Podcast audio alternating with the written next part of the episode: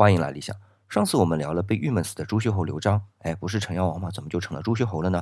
是我觉得他两年的成阳王当的太窝囊，而他所有的英姿都在他当朱虚侯的时候。好了，朱虚侯就不说那么多了，我们来聊另一位在文帝四年四月去世的人啊，沈一基。他也是刘邦的老部下，在吕后的元年和八年，也就是吕后称职的第一年和吕后刚去世的那一年，他担任了两次丞相。虽然能力平平啊，但好坏还当过高官，而且也是被刘邦封为毕阳侯的。结果愣是被当时的淮南王汉文帝唯一还健在的亲弟弟刘长用锤子给砸死了，而且就在沈一基的府上。但是刘长也没怎么受罚，虽说沈一基可能啊，也就可能和吕后有一腿，但我认为更多的是因为刘邦在外面打仗的时候，还有刘邦的爸和吕后被项羽抓住当人质的时候，都是沈一基照顾的。人总得讲情分嘛，所以吕后对他就特别好。但是沈一基就不懂收敛啊，张扬跋扈，就惹了众怒。大家对他被砸死呢，也不愿多说啥了。今天在理想主义公众微信号里回复“收敛”两个字，看看人家懂得收敛的人是怎么善终的。